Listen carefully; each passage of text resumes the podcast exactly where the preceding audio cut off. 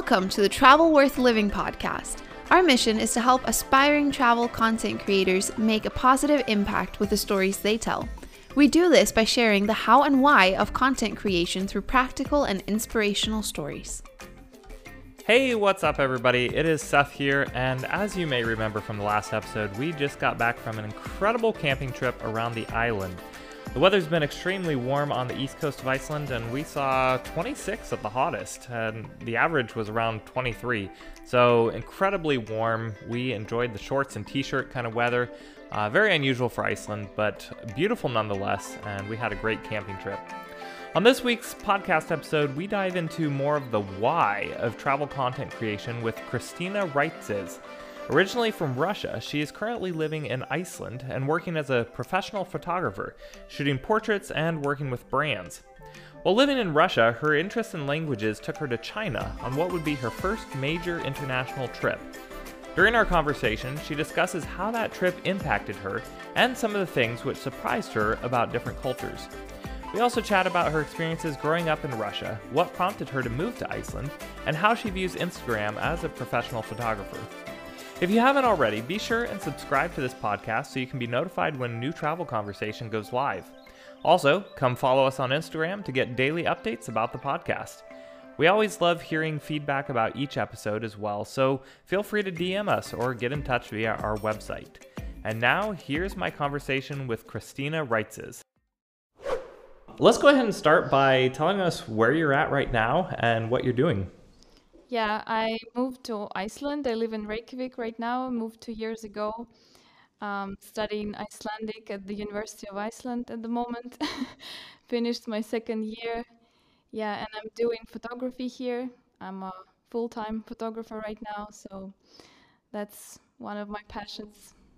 Yeah, that's awesome. And we were talking earlier about how you kind of came to Iceland well, yeah, tell us the story how you got here to Iceland. Yeah, it's actually a long story, to be honest.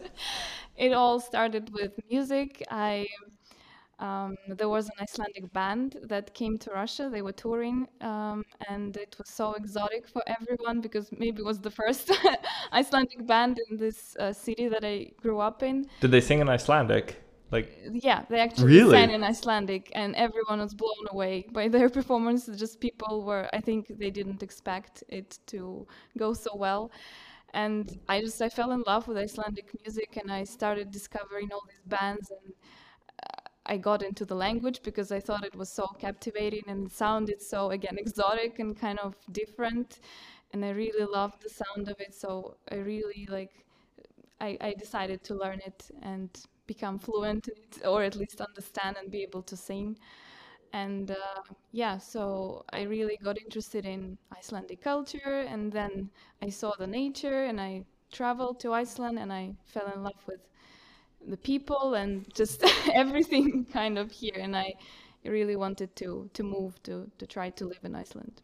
How many times had you visited Iceland before you came here? It was four times in total. Oh, okay, so you did a little bit of research. Yeah, yeah. That's awesome.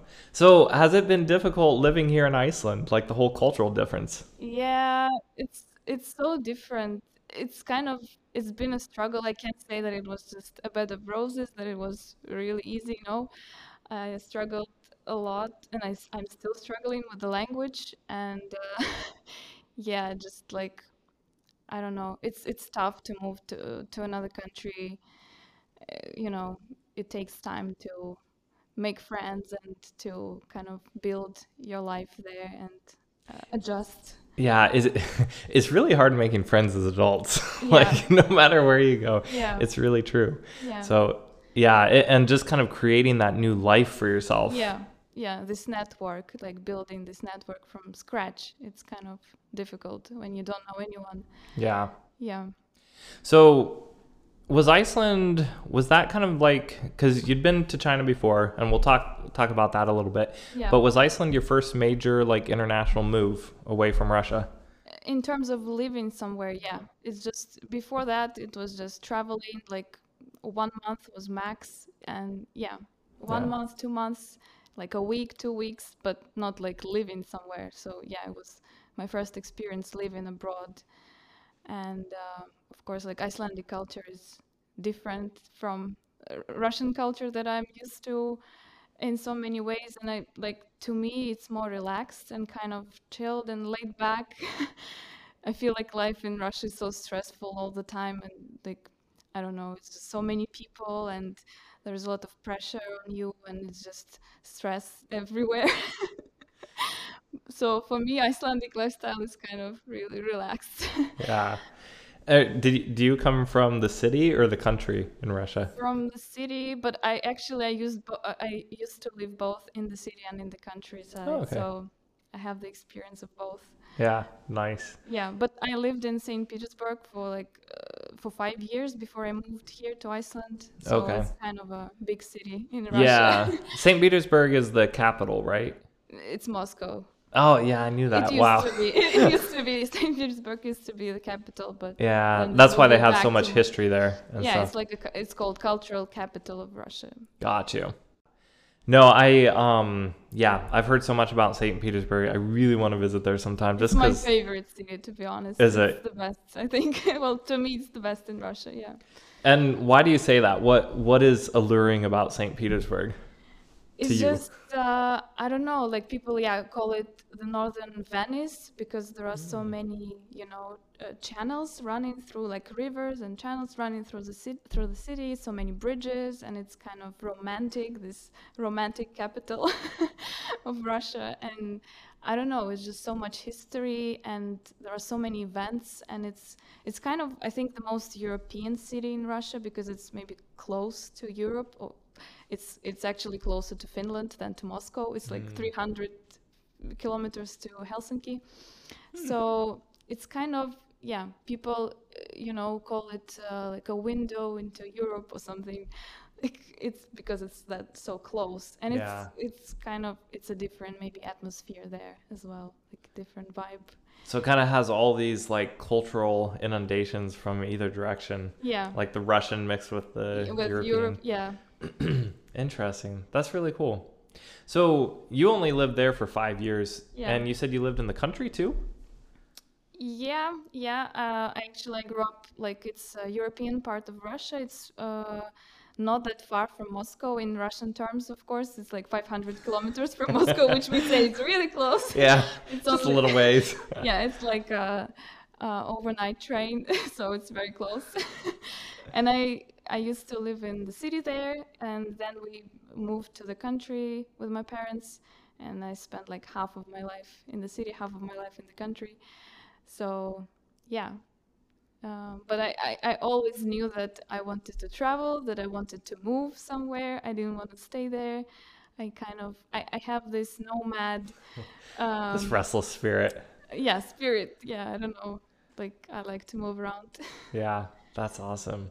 So what are what are some of your favorite memories of your childhood? Like the places what what would you do as a child there in Russia?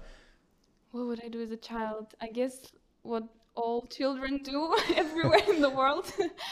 Just, you know, play, study. yeah, you were able to like play together a lot and because yeah. uh, I know it, it's, it's funny because in in different cultures, so that was one of the things that I noticed about moving here to Iceland. Mm-hmm. Like kids are just out playing together on the streets, like yeah. just walking down yeah. the down the street together.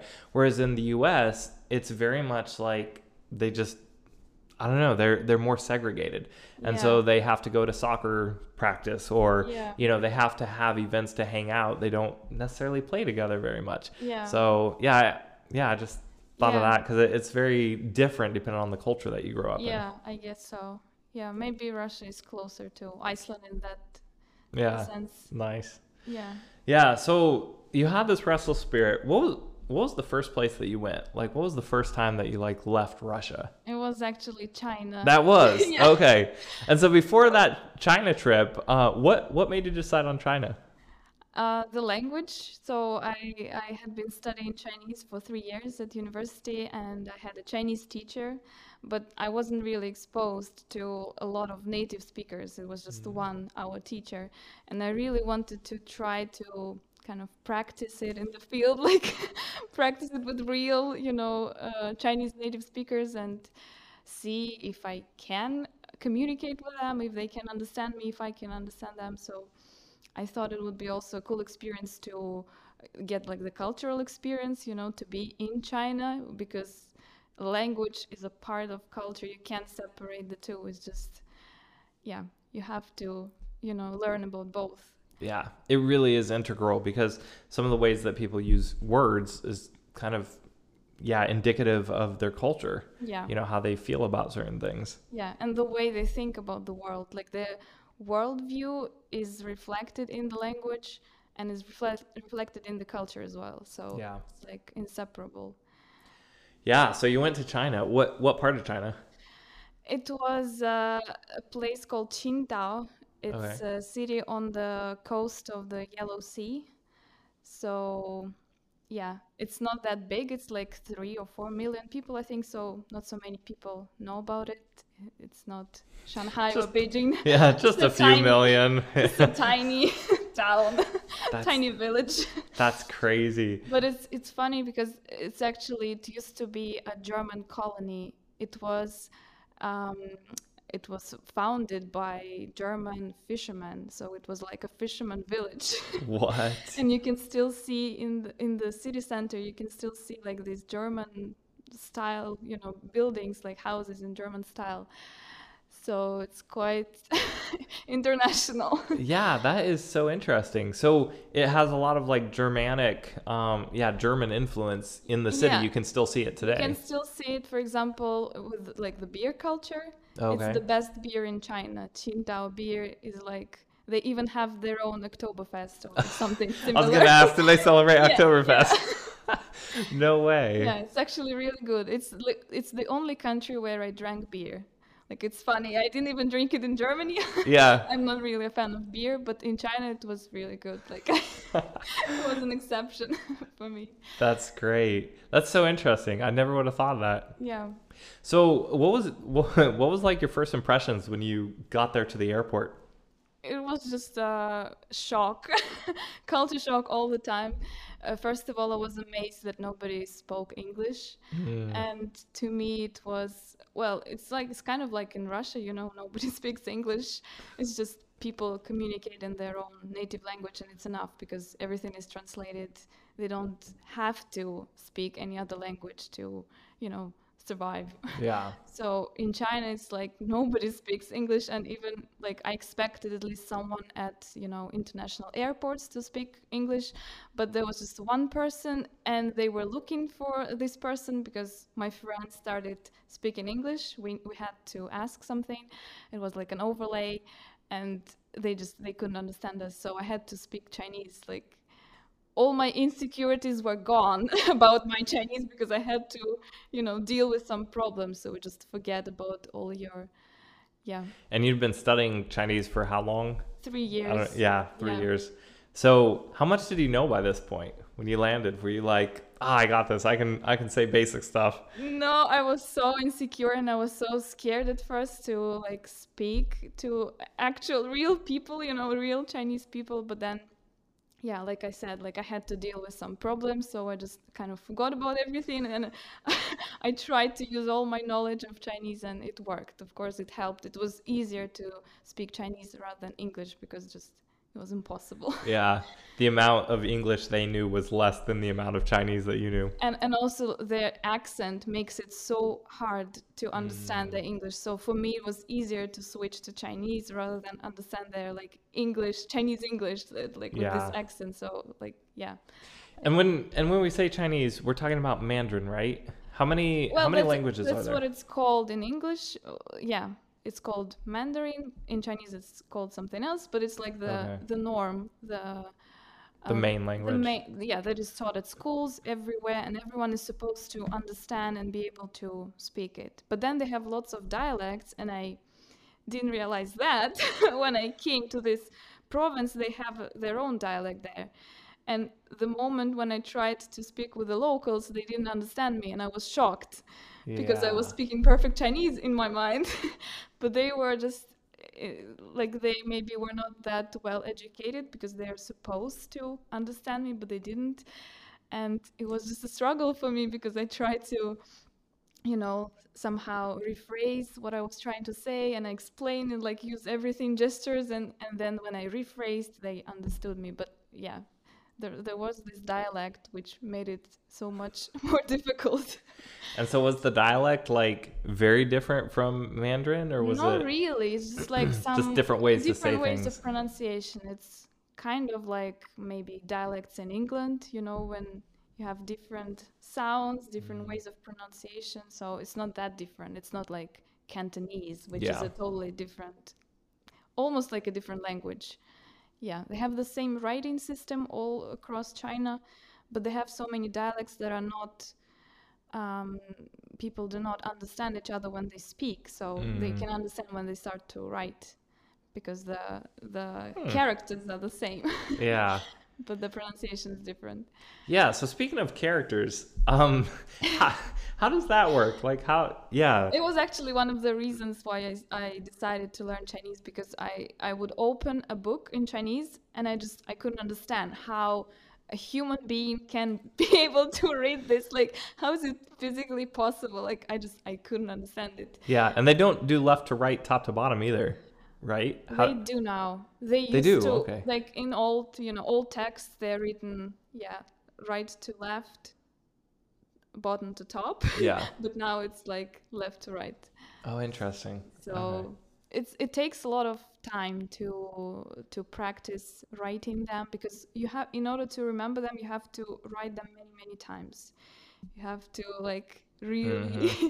devote a lot of time to it and yeah reading of course is easier writing is is more difficult because you have to And each symbol is more like a word. It's not it's not really so each symbol is a syllable okay. A word can have one syllable or two syllables, sometimes three. Usually it's two, two or one.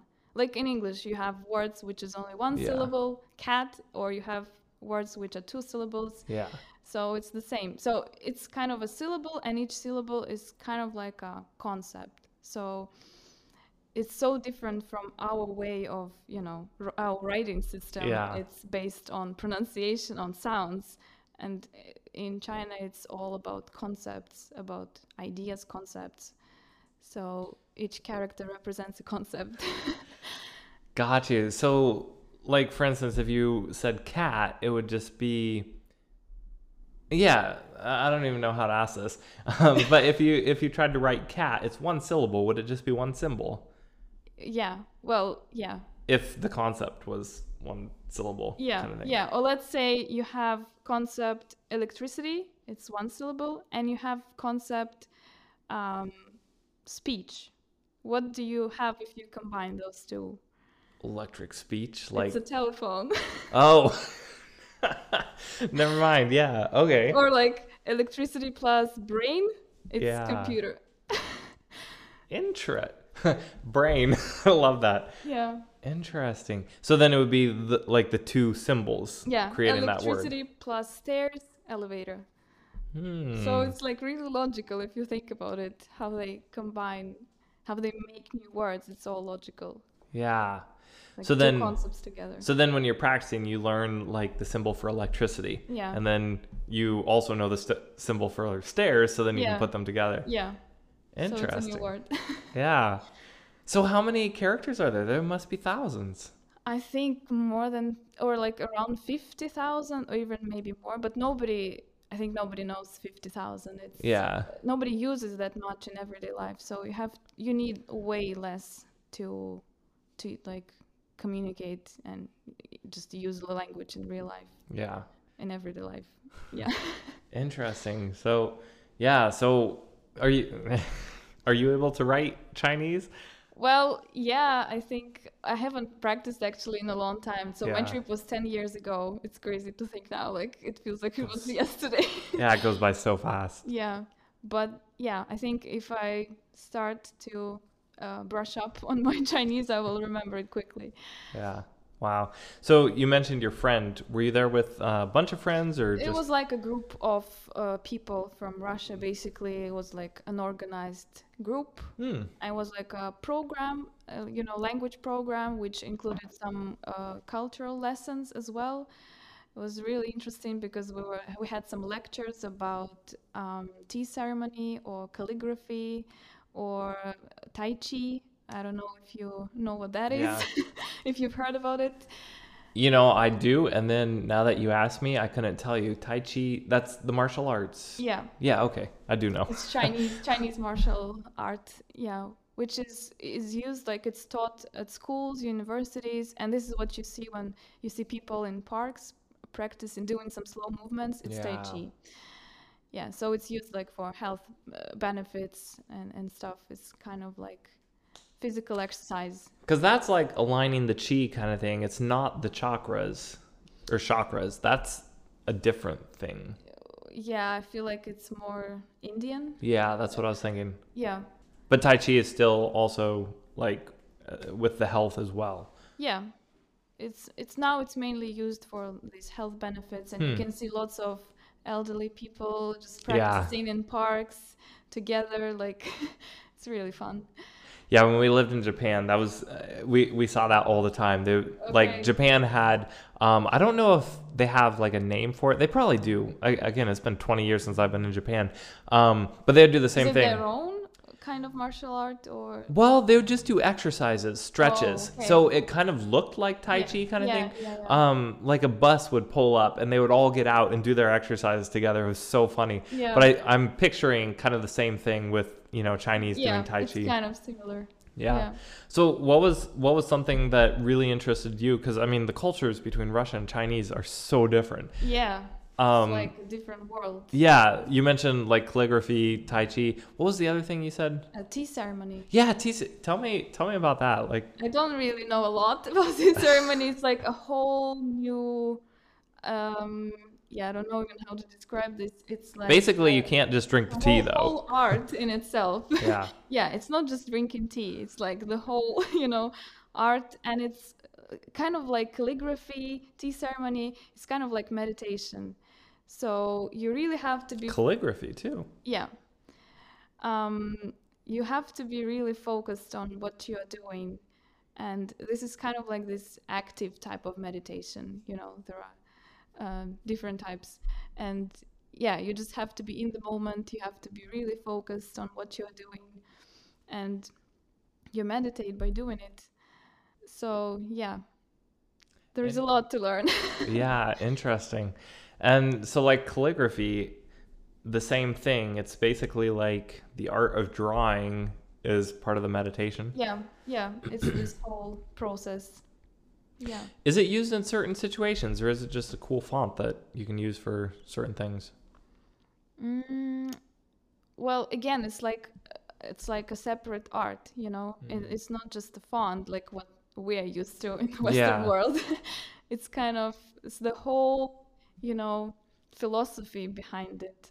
I, I can't say a lot because I'm not Yeah. an expert in calligraphy. Yeah. We just had like um, um, uh, there was a really famous man. He's really famous in China, and he was coming to our you know lectures and showing us uh, calligraphy stuff and teaching us a little bit, or like we were looking at him doing it, and he was explaining like he had like lots of different brushes, and it's just yeah No way. That's so interesting. I I definitely want to learn more about that. Calligraphy has has always intrigued me. Just, you know, like eh, in that respect, actually I'm learning more about it from you, but also just from the historical aspect with writing letters, you know, and doing the whole um uh, the wax seals and stuff like that's always fascinated me. So to hear that it's even more in China, that's really cool. yeah yeah. That's awesome. Was there was there something that like really stuck out to you as completely different from Russia in kind of like the daily life? Actually, there's probably a lot. That's, There's I was gonna say that's probably a very wide question. Yeah. But what was one of the biggest things that you just couldn't get over? You're like, how they do this and they think it's normal. Yeah, there were a lot of things like that. Um, but like maybe the most shocking for me was the kids. Um, you know, they wear these split crotch pants. Um, so they can just do their business like in the middle of a busiest street, like on a sidewalk. Oh, really? Yeah, and nobody cares. It's normal. It's the norm. But the the the thing that shocked me was when we were on a coach traveling between cities. It was like a six-hour, you know, uh, trip. Mm-hmm. And uh, a woman was sitting across uh, the aisle, and she was with a girl. She was like a toddler, maybe. And um, yeah, the girl just made a huge puddle right like beneath. and mom just didn't care. Like she didn't clean it up. It was absolutely normal. And we were just in shock. and we had like, we still had like three hours to go or something. and we were just sitting next to them. And to me, it was just absolutely unimaginable in Russia, for example. Like this is something you can't even imagine, or like in Europe, European countries. Yeah. But in China, it's totally normal. Like this is what they're used to, and it's a norm. so wow. for me, it was really difficult not to judge people because this is the first instinct that you have is like judge something that is different from your culture, judge something like you know say it's wrong or like this is rude or this is like completely unacceptable or something but that's not the case because like you have to understand that cultures differ and what is considered to be a norm in one culture is not a norm in another and, and vice versa so yeah. you have to accept you know people and cultures the way they are and try not to judge them immediately and say that it's completely wrong or it's unacceptable. Just kind of yeah try to think that okay it's a different culture. This is what people are used to. It's probably a norm here. So i should not you know judge it in any way. And that can be really hard. Yeah it is. It's a challenge actually. yeah, yeah uh, especially just because i mean we as humans we just think we're right and we do everything yeah. right just because we're used to something we think yeah. that it's right but that's that's not the case like it's not true so how did that challenge you even like when you went back to russia and now that you're here in iceland how did that kind of like those experiences open you up to being more open-minded like how, yeah. how did that affect you well like you said yeah i kind of i think it made me more open-minded mm. and more accepting and just like try I, i'm trying always to think that people are all different and i can't just you know um, I can't judge everyone from my own perspective because we are all we every person is kind of like a different world. So I think it it, it made me more tolerant and accepting and maybe understanding uh, when it comes to other people no no matter like what country or culture they're from so it works like just you know in real life yeah yeah I I and that's one of the things that I love about travel and why I uh, encourage as many people as possible yeah. to do it um, is because it just opens your worldview. Like it exactly. it shows you so much more and different ways to do things that are okay. Like yeah. we're all different. Yeah, and and going to China is kind of like learning the language made me realize that people can think in a totally different way just they see the world they think in a totally different way and it's okay it's it's it's it's not wrong you know that's why i love languages that's why i love learning foreign languages because it kind of yeah opens your mind and makes you realize something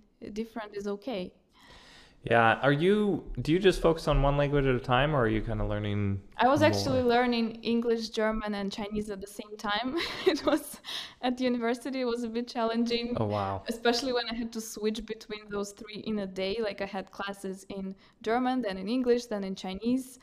It was a little bit of a mix sometimes. So, like, it was difficult to switch quickly from one language to another one. But these languages are so different, especially like Chinese and English and German. They're so yeah. different that you don't really mix them. Yeah. So, what what is what is the most interesting thing you've found uh, with learning languages? Just like how.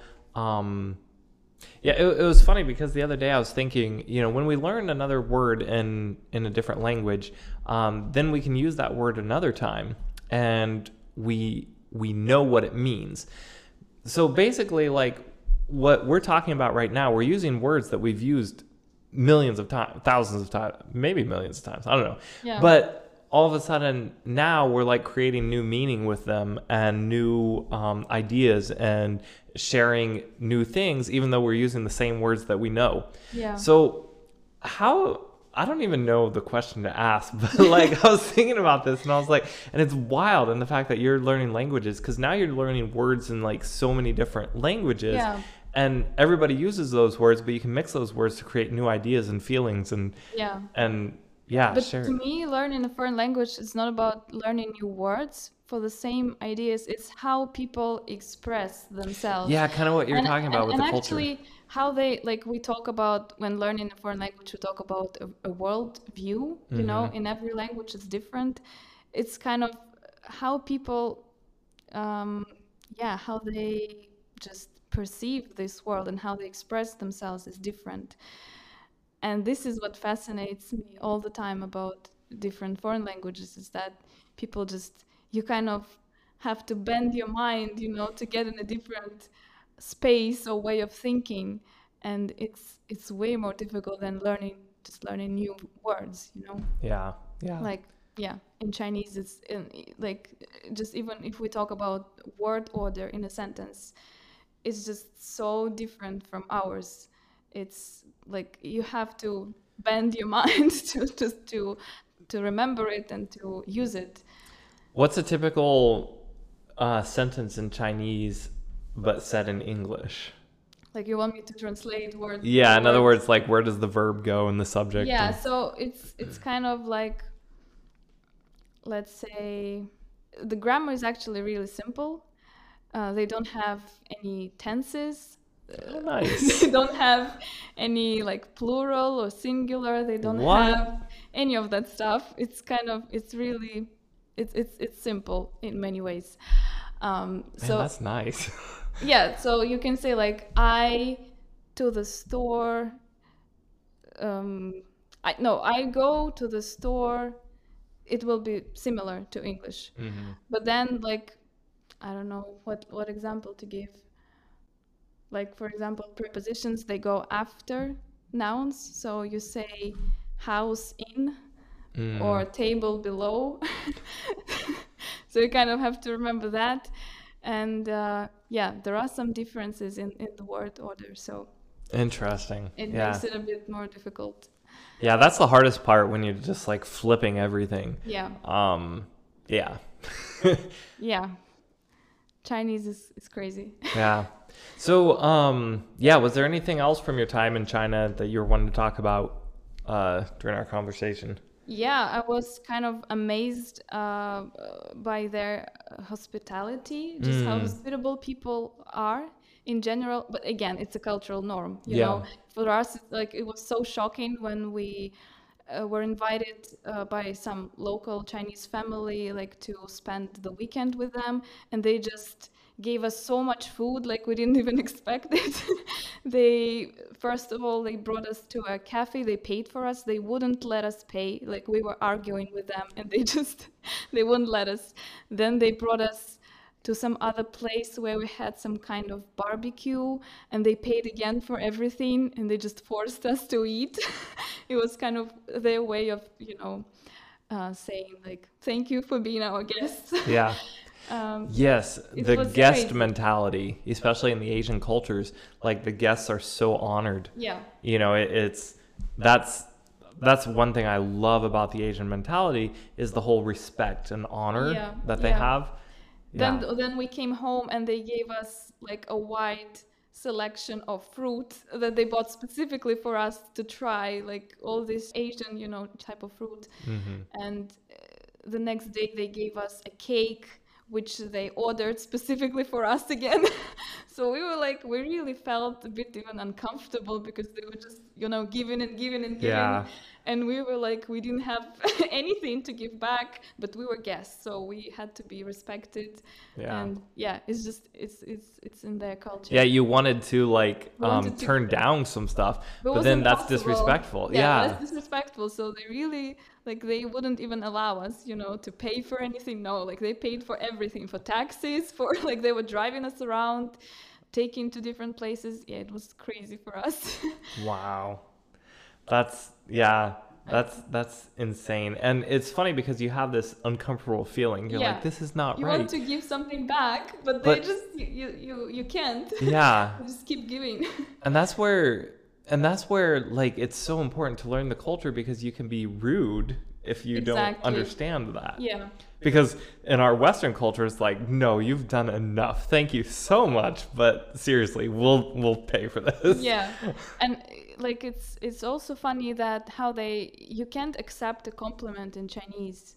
So if you accept a compliment right away, it's really rude. Hmm. That's why they never accept it. You know, if you like keep saying they or they they can just say something like, "Oh no no," like you're beautiful you look beautiful today. Oh no it's you like you look beautiful today. So they can't really say like oh thank you and accept the compliment. It's considered yeah. to be rude. Interesting. So you have to know this stuff because it's a part again of the culture and language. It's reflected in the language. Yeah yeah. Uh, it's, yeah it's really interesting.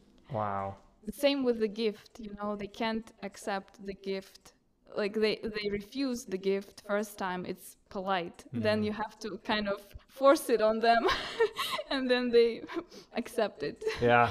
So it's like this ritual you know so, social ritual that's a great way to describe it just like a ritual that you have to go through. Yeah yeah yeah. It's kind of similar in russian in russia actually. Like it's a bit rude if you if you're a guest and you're offered something and you accept it right away so people tend to say, no, no, I'm good, thank you. And then you have the, the host has to offer it again. And then, you know, you say, okay. Interesting. Yeah, it's so it funny works, be- yeah. because then you go to like the States and in the South, South, you have like the Southern hospitality. It's kind of famous. Um, but in the North, everybody's pretty much, you know, pretty cut and dry, just direct. very blunt. Yeah. yeah. very direct, exactly. Yeah. And so, yeah, you know, you compliment, oh, thank you, you know. Yeah. But that's that. Yeah. Um, but yeah, some it's it's so interesting how. So where do you where do you find yourself like? Where what is your culture personally? Um, when i went to china i actually realized how western russia is mm. because i felt like this is so eastern this is so like asian so different from uh, like european part of russia even like russia in general. Yeah. But i always thought that russia is kind of in between. It's not really west but it's not east. It's mm-hmm. somewhere like in the middle you know So it's its know. own culture. Yeah, it's its own culture. It's like com- combination of East and West. But I always thought of myself as a, I don't know. I I don't really identify with any um, culture. Although I was brought up in Russia, of course, like I I was brought up in this environment, so I picked it up. But I I don't know. I don't want to identify with any particular place or culture. I kind of want to accept all the um, variety and diversity of the world. I really love different languages and cultures, and I think there is something uh, cool in in every you know every corner of the world. Yeah, that I love that kind of the open mindedness to yeah. just pick out all the good parts and then leave the bad parts. Yeah, create your own identity. yeah. Yeah, that's awesome. Well, um, before we end this, I, I also want to talk about your career as a photo- photographer. Yeah. Um, since this show is for like content creators, digital nomads. Um, when did you when did you get into photography? How long have you been doing that? Um, it's it's actually it was four years ago. Okay. It was really random because I never I don't have these stories like all photographers do. Oh, I was 10 years old and I, my mom bought me my first camera. This is how it all started. Like I don't have that. Yeah. I used to well, hate what's, photography. What, I was gonna say what's funny is um, surprisingly more and more people that I've been talking to they literally say oh I picked it up last year or picked yeah. it up two three yeah. years ago. I guess it's becoming more and more. Popular. Yeah, I, I, feel like back in the day like you had to ha- these people it was their life passion, yeah. but now and that's uh, the point I want to make with that is like, you know, for people who are listening, if they are interested in it, like, do it. Just learn it. Yeah, you know, you don't have to have this crazy story. Just yeah, exactly. Yeah, pick it up. So you used to hate it, you said. Yeah, I used to hate it, and I, I thought it was so lame because it was just everyone was a photographer. Everyone who bought a camera was a photographer, and I thought like, oh my god, I don't want to be one of these people who just you know they don't have any knowledge, any skills. They call themselves photographers and like everyone wants to be in this field and yeah. i thought it, it's too much it's too trendy but but then i kind of got into video editing Um, and um, I found this uh, famous now YouTuber Peter McKinnon. oh, the man, Peter. Which was like three, almost four years ago. It, it, was actually four years ago. He was not that big. He was, of course, like going, yeah, going places on YouTube. Yeah. Um, but he had like 500,000 subscribers. Whoa, you did find him when he was young. Yeah. actually yeah nobody well not so many people knew about him now like everybody knows yeah. and i just i got hooked i just binge watched all of his episodes all of his videos and he inspired me to buy my first camera it's crazy wow um, youtube just can inspire to take up you know new um, yeah activity new thing and i really got into this whole um, video photography life world yeah. So you were in you were in Russia at this yeah. time, right? Yeah. Was this before? Yeah, this was after China. Yeah. Um, because you went there ten years ago. Wow. So yeah, you got into that, and what did you do with it at first? Was it just for fun? Did you ever think you'd be doing it to make money? Yeah, I thought I thought about it, but not not from the very beginning. Of course, like yeah. it it was just I traveled so much that I kind of I couldn't not take photos because it was so tempting to yeah. capture all this beauty. I traveled a lot to the Alps, mm. like Switzerland. Mm-hmm. It's impossible not to take any photos there, so I kind of had to, you know. So I started, like, of course, with landscape photography because I was just traveling so much, and uh, yeah, then I got into portrait photography and I started like doing, you know, paid shoots in Russia because it's so popular that everyone wants to have their photos taken by a professional photographer. so mm-hmm. that's kind of how I started uh, doing it, you know, as a as a job, as gotcha. a career. And then yeah, when you moved to Iceland, now you're working you're working with brands or what is your main Yeah, sometimes I work with brands or like um, individuals, you know, again like couples shoots, individual okay. like portrait shoots and food photography i actually got into this like half a year ago started doing that so yeah it's it's fun i love yeah. it yeah nice and do you like reach out to brands do it or how do you how do you get the work how do you find the work um it's usually either people reach out to me or in Iceland it's kind of all about networking. Mm-hmm. It's all about recommendations and people you know and somebody because like people some people know that I'm a photographer and they recommend me to somebody. So it's all about this networking. It's you can't really find any jobs online eh, in this yeah. field in Iceland. So of course it was tough at the beginning because I didn't know anyone and yeah. I didn't have this network. But now it's kind of it's uh, changing.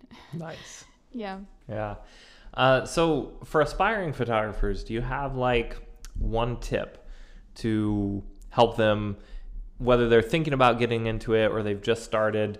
Uh, what is something that really helped you uh, get to the point where, I mean, now you yeah. know you're a professional photographer? Well, um, like I'm, you know, I'm self-taught everything that I learned about photography was from YouTube, from mm. YouTube tutorials. Um, so and and practice. So I would say learn as much as you can, and uh, what helps me is to analyze every photo that I see. For example, if you're into portrait photography, you want to analyze other people's photos and analyze yours and analyze mistakes uh, kind of try to critique. And watching these videos there are a lot of videos on you know critiquing like um, just people's photography uh, on youtube. It helps you a lot to kind of spot these mistakes and understand you know how it works composition posing and editing and just watching i watched a lot of uh, editing tutorials and like watching people edit it just helps you understand you know uh, this whole process better. Yeah i love it. Yeah kind of dissect be intentional about it. Like be intentional about yeah. looking at these pictures because so often especially on instagram we'll just scroll like oh nice picture double tap yeah. scroll. You know but like what makes it a nice picture? Exactly. what what are those elements that go into that? Yeah Yeah, I love it. That's and of course be creative because now everyone like with Instagram, everyone is trying to kind of copy each other, and I. I, am not a fan of that. Where Speak, is the? Speaking of, um, you mentioned like uh, you have for for photography, you have a relatively small following, and you haven't really yeah. been active on Instagram. Um, so what are what are your thoughts on social media as a professional photographer who doesn't really have a huge Instagram? Yeah, it's really bad. what is a healthy for, a photographer? I think, but I, I I have kind of been uninspired by social media or like it made me feel really uninspired and mm. i felt like it was killing my creativity mm. i don't even know i think many people actually are, uh, are feeling the same way now mm-hmm. um, yeah I think that it's it's a great concept. It's a great idea, um, but we as people always turn it into something not that great all the time. We're kind of, I don't know. It's just uh, Instagram has for me turned into like a huge shopping mall mm. where everyone is trying to sell something and yeah i don't know. I don't see a lot of creativity there. Of course like there are a lot of uh, uh, amazing creators on instagram but they just get lost you know in in all this madness. Yeah.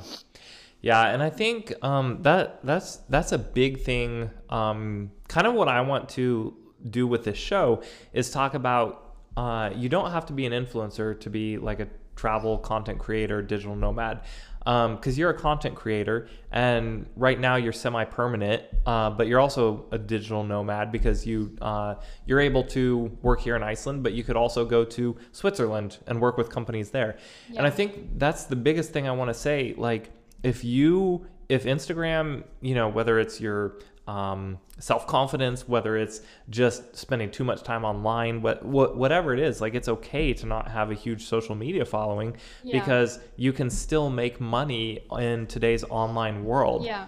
As and a content creator, as a creative, you and, know. and people think it defines them, like the, the, the amount yeah. of followers defines their kind of level or mm-hmm. their quality or just you know them as professionals but i don't see that on instagram i see people with like very small following that are amazing and vice versa people with huge following that don't really produce anything yeah. so great yeah. so it's not re- it's a mismatch and yeah you shouldn't be discouraged i think yeah you shouldn't focus on that a huge following just means you know how to how to work the algorithm yeah. that's that's all it means yeah. yeah. so some most hopefully you know you have good content and you're able to grow that um, but just because you have a low following doesn't mean you have you don't have great content. Yeah. Um, yeah.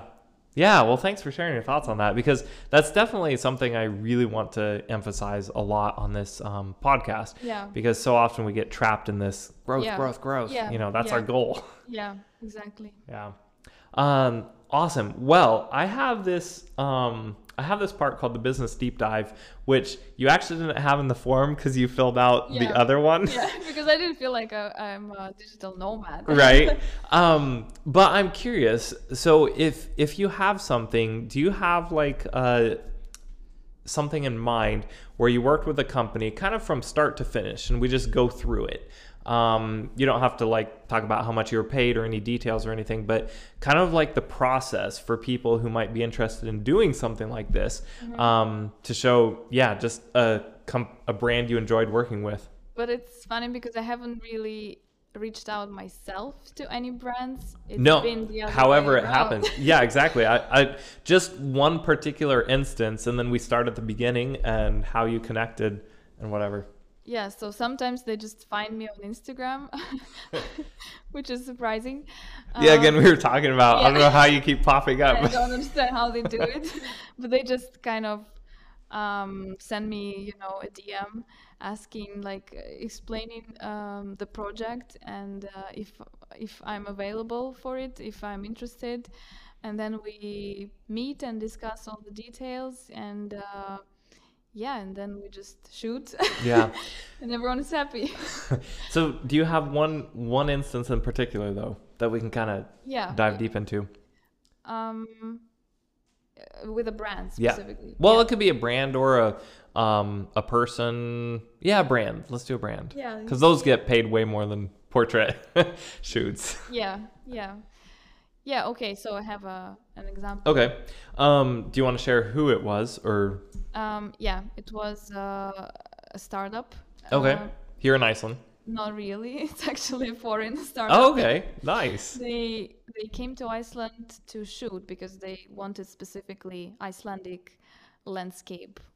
And uh, yeah, they found me on Instagram and reached out and asked if I was available for like specific dates. Did to- they ask you in the Instagram DM or did you like connect over email? Okay, so they asked you in Instagram. Yeah. So yeah, so they explained the concept and sent all the, you know, details and information about like this. It was like a Kickstarter campaign Okay, for the yeah. startup and uh, they needed like a promotional video. Um, so they wanted me to shoot for them and uh, yeah, it was a cool experience. That's awesome. So were they here like you just you just met up with them and Yeah. shot their product then Yeah. while they were visiting Iceland? yeah, yeah. Nice. Just like for a short time they were here just f- to shoot this content. Got you. And so when when you shot that, that was basically um, so you don't post it, you don't do anything. You basically sell them um, the picture, the photo content, It was video content. video. Yeah, right. Because Yeah. you do both. You do Yeah. video and Yeah, I and mostly pictures. do photos, but sometimes do videos as well. Yeah, awesome, nice. And how long how long was that from start to finish? Mm, I don't know, maybe about two weeks. Okay, nice. And then yeah, they did the Kickstarter and off they went. Yeah. So that's awesome. Yeah. Very cool. Well, let's finish up with um, travel trivia. And now it's time for travel trivia. Travel trivia coming your way. Do you prefer beaches or cities? Um, I prefer mountains. None of the above. What's your favorite city that you visited? My favorite city, um, I would say it's Budapest in Hungary. Hmm. It was Why is that? it was really beautiful. It just I don't know, this, the whole city has this unique vibe. And I was doing a photography workshop there and met my best friend there at this workshop and we had the best time. It was just magical. Um, yeah, doing night photography in Budapest was amazing and just yeah, the city is is, is a gem. Wow. Sounds like a really cool experience. Yeah, I think everyone should visit it. Yeah. Uh, what's what is the worst food that you've ever tried? Either Bread traveling or in, in Russia. China. Really? just food is a whole a whole different topic about China. But yeah, I was struggling with food there, and uh, we had um, it was like a soup. Uh, ingredients I, I can't even you know remember or can't I couldn't even identify the ingredients Yeah. in it. It was just so weird for me, and I just I couldn't I couldn't eat it. But it was like a canteen. Um, we were staying at the university, uh, and we were eating all the time at this canteen, university Okay. canteen. Yeah. So maybe it had something to do with that. is university food ever really good? You know? yeah, it wasn't the best. But then all this, you know, like street food in China with all these bugs and insects, and it was just I, I didn't try it, but I saw people like from my group, they Yeah. tried it, actually loved it. Wow. but like, yeah, it's it's normal in China. Interesting. Uh, do you prefer Nikon, Canon, or Sony? Canon, Uh, Apple or Android? Apple. Do you prefer group or solo travel? Good question. I think I prefer traveling with my best friends Mm, or like best friend or friends. Uh, yeah. yeah I, solo traveling I- felt kind of lonely i couldn't share all my you Mhm. know experiences and thoughts and, and all that stuff it was i don't know it just felt lonely Yeah. but sometimes it's it's it's good as well to just get away alone Yeah. Kind of learn more about yourself. yeah Um, what is your favorite airport that you've flown through? my favorite airport oh wow I actually think it's Keflavik. It's Really? my favorite airport. Yeah, I think it's so cozy. It's Yeah. so it's so I don't know, there is something cozy about it. It's it's not that big and just the lighting makes it cozy and and usually when you come it's like raining out yeah, yeah i agree I, yeah. I, I really like the vibe there yeah uh, if you could live anywhere in the world permanently where would you want to live interesting question um, i i kind of want to say iceland yeah yeah i just i wish uh, the climate was a little bit warmer here um, yeah, so I I think if I can travel, I'm good in Iceland. If I can travel to some warm places, mm. because I just you need this sunshine, you yes. know, and, and warmth. So yeah. And that's been the hard thing this last year. Yeah. We're just like prisoners on this volcanic yeah. Island. yeah. It's been a struggle. Um, and last question: What makes travel worth it to you personally? Um, like we talked about it at the beginning, um, I think just opening up your mind and uh, learning something new, you know, gaining some new experience and, and people that are totally different from uh, what you're used to, from yeah. your way of thinking, is just, I think it makes you more well uh, well rounded and yeah, just makes you a better person. Yeah, absolutely. Well, awesome. Thank you so much for coming on and sharing your stories, Christina. Thank you so much for having me.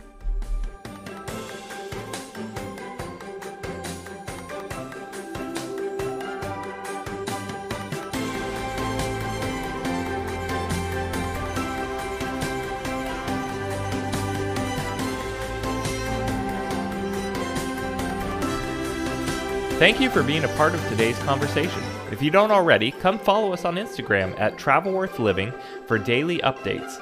This episode was edited and produced by Agnes Gretosdottir, with music by Vlad Gluschenko. I'm your host, Seth Sutherland, and this is Travel Worth Living.